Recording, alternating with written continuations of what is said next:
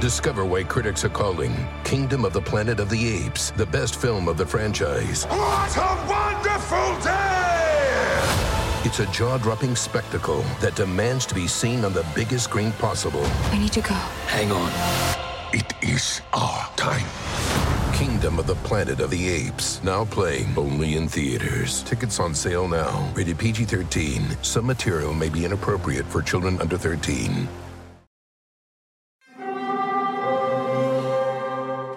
Hear that? It's the call of the Crave. And when the Crave calls, you know what to do. Try the $5 Bacon Bundle. Because the only thing better than a White Castle slider is a White Castle slider topped with crispy hickory smoked bacon. So pick any two of either the Bacon Cheese Slider, 1921 Bacon Cheese Slider, or Chicken Bacon Ranch Slider. And also get a small fry for just $5 with the $5 Bacon Bundle.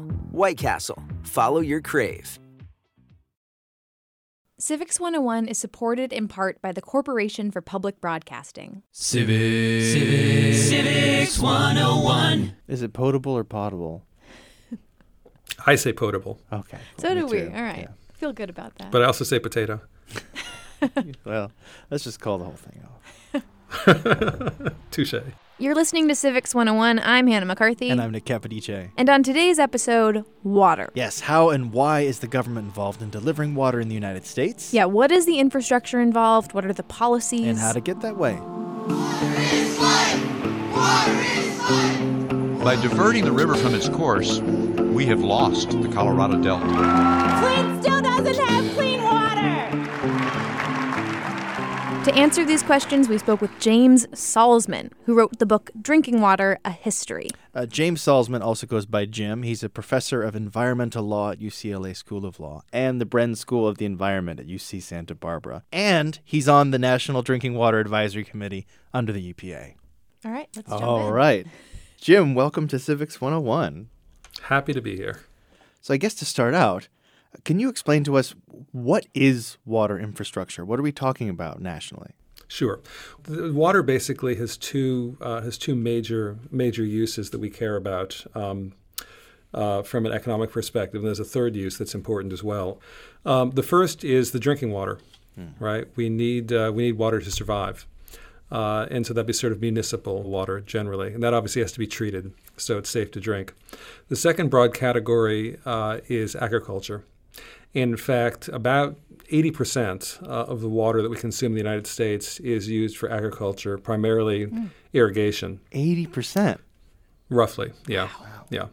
The last category uh, of water that's important is what's called in stream flow or environmental flows. And that's the water actually that we keep in the river. And you asked me water that we use, and you know why am I mentioning in-stream flows? Well, if we take out all the water and use all of it, uh, then there's no water for the fish and the, and the uh, the aquatic ecosystems. So they all they're all part of the same mix. It's the water that we use, and ironically, the water we don't use. People talk about the infrastructure crisis with roads and with bridges. Right. Uh, it's no different than with um, than with drinking water. So let me let me give you some interesting some interesting statistics.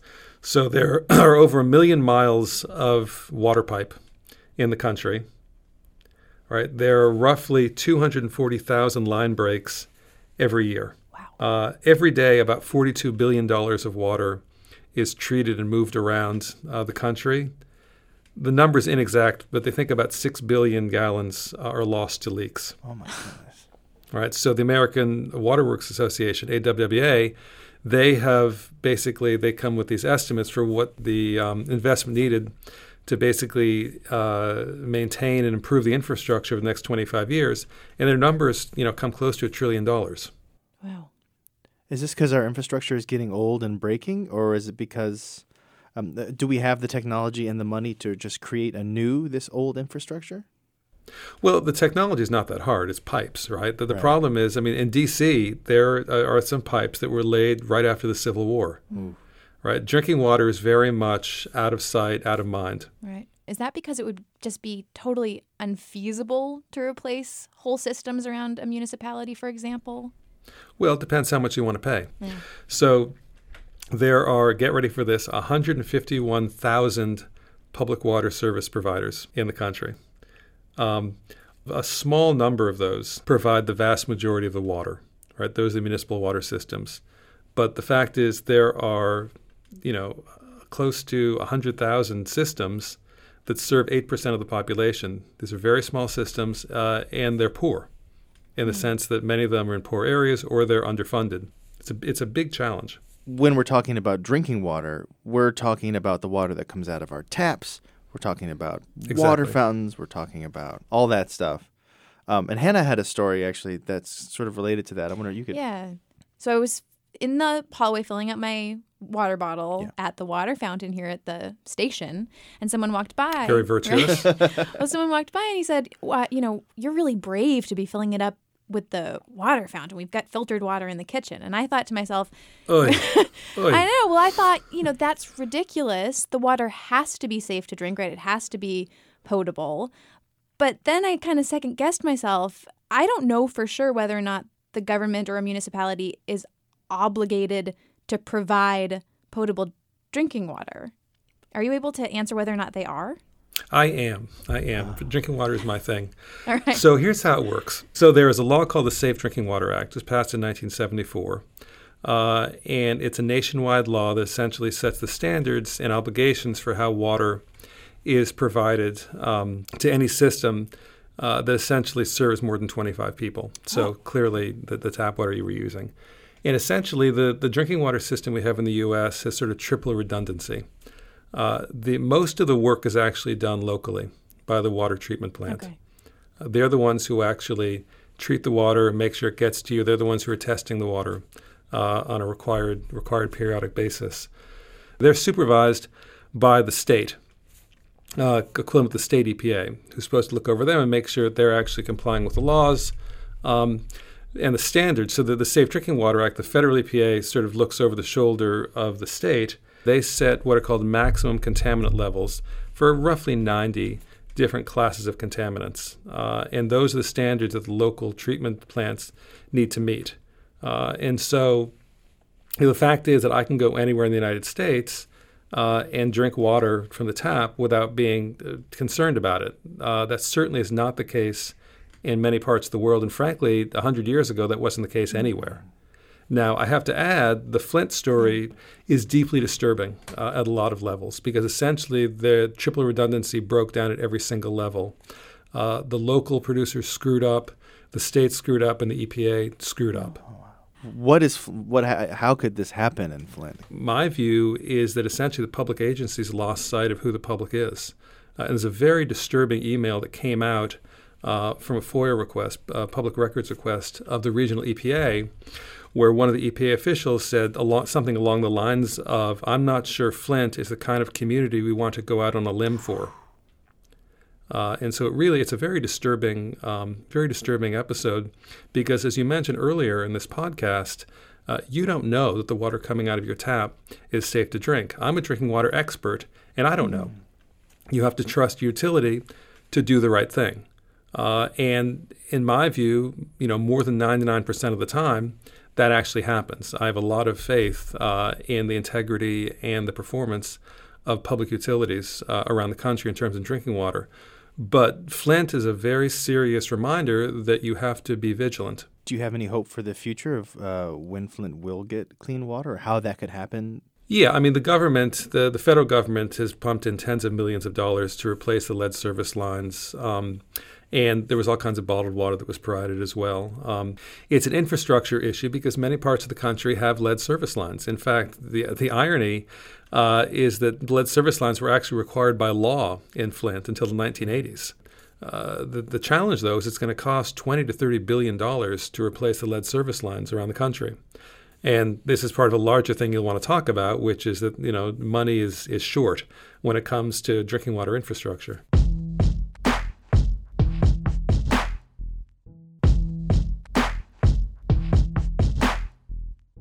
So I guess now would be an okay time to get to how did we get here uh, in terms of water infrastructure nationally since we were created as a country? How did we get to where we are now? Sure. So the drinking water uh, issue obviously has been of central importance ever since we've had settled cities, right? Settled communities. A community is not going to last very long if people are getting sick all the time, seriously sick all the Right. time, from the water. So uh, the uh, approach, basically, New York City, I think, tells the best example. Settled by the Dutch. Uh, the English come in uh, and they start basically taking use of some shallow wells and this place called the Collect, which is about 32nd and Broadway, that got that got quite polluted. Um, over time, as as New York City urbanized, uh, they basically realized that the water was getting polluted and it was insufficient. In the turn of the century, you get this crazy story where Aaron Burr and Alexander Hamilton, the Broadway stars, uh, they team up uh, and they form something called the Manhattan Company. And Aaron Burr goes up to Albany to the legislature and convinces them to give the Manhattan Company monopoly to provide pure and wholesome water to New York City. And the idea is that they're going to pipe water in from the Bronx. It turns out that Aaron Burr was a scoundrel, as as, as comes out in, in the musical, uh, and um, he had no intention of getting water from the Bronx. He basically just piped water in from this gross place called the Collect. Um, and instead, what he did was the charter gave him the authority to raise $2 million in funds. He wanted to start a bank without the strictures of a bank charter. And so he basically raised the $2 million and then lent it out um, at interest.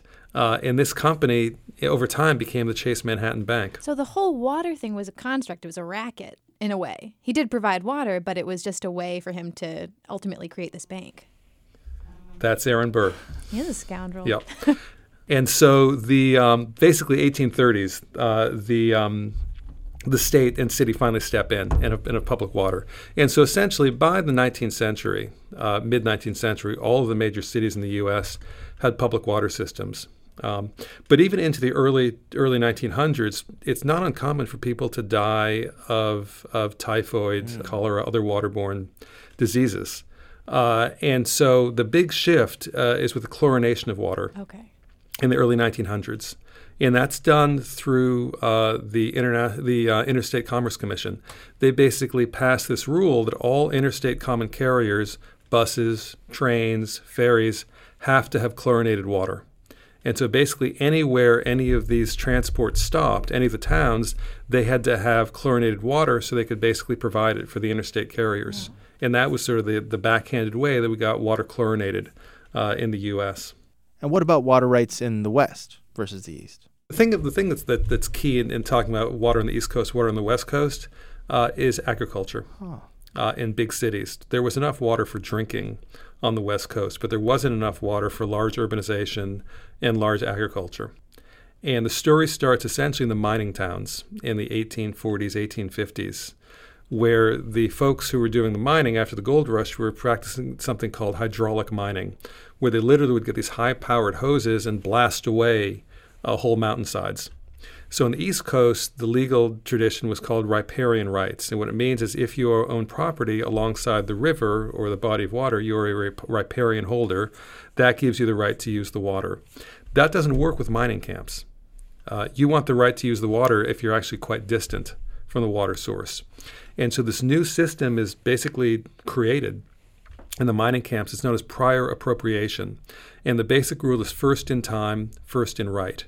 Uh, and so basically these early sort of agriculture agricultural um, settings, farms, districts, um, they used a lot of water.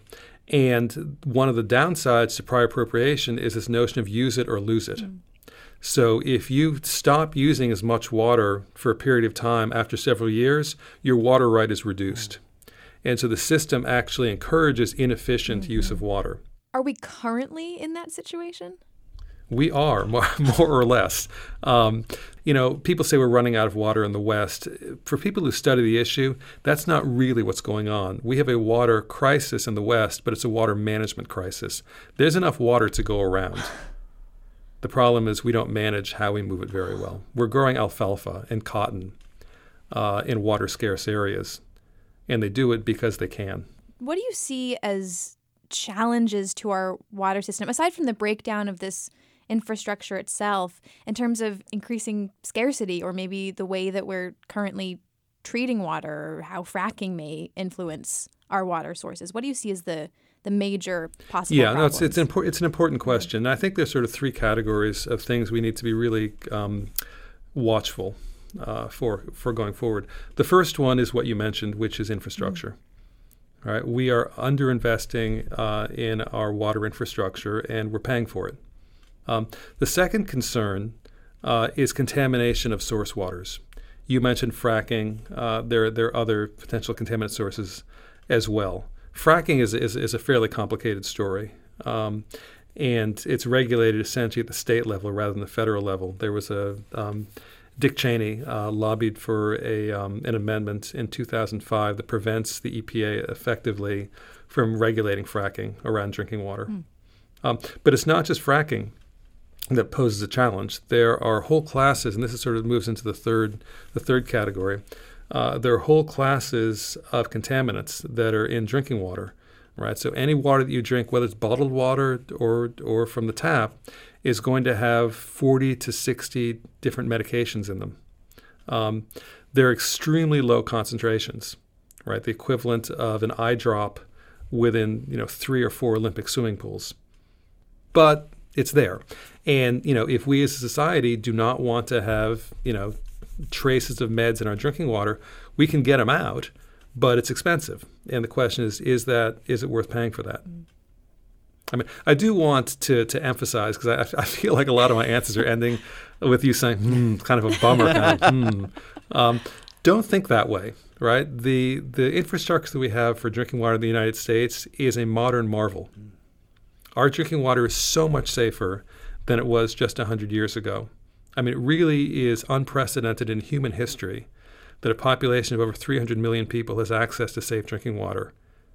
I mean, very, very, very, very few people get sick uh, or seriously harmed drinking tap water in the United States. And that is uh, a historical achievement. I mean, literally historical. That was Jim Salzman, author of Drinking Water A History. Music this week comes from Broke for Free. Our old friend. If you want to learn a little bit more about water and its history in the US, you should check out our newsletter, Extra Credit, where we dive every week into the ephemera, trivia, and historic moments related to our regular episode topics. I have a feeling this time it's going to be a lot about the Croton Aqueduct and the Collect Pond, Hannah. Sign up at civics101podcast.org. This week's episode was produced by Justine Paradise. Our staff includes Ben Henry, Jimmy Gutierrez, and Taylor Quimby. Erica Janik is our executive producer. Civics 101 is a production of New Hampshire Public Radio.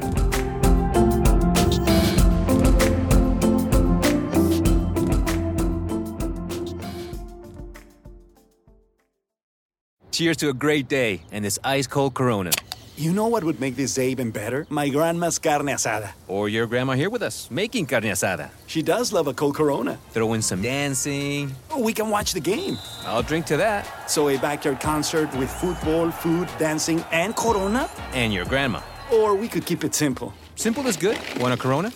Thanks. Salud to the perfect day. Corona, la vida más fina. Get your Corona at ordercorona.com. Relax responsibly. Corona Extra Beer, imported by Crown Import, Chicago, Illinois. Hi, it's Martha Stewart. You know, I spend a lot of time thinking about dirt. At 3 a.m., at all hours of the day, really. What people don't know is that not all dirt is the same. You need dirt with the right kind of nutrients. New Miracle-Gro organic raised bed and garden soil is so dense, so full of nutrient rich, high quality ingredients. Miracle-Gro is simply the best.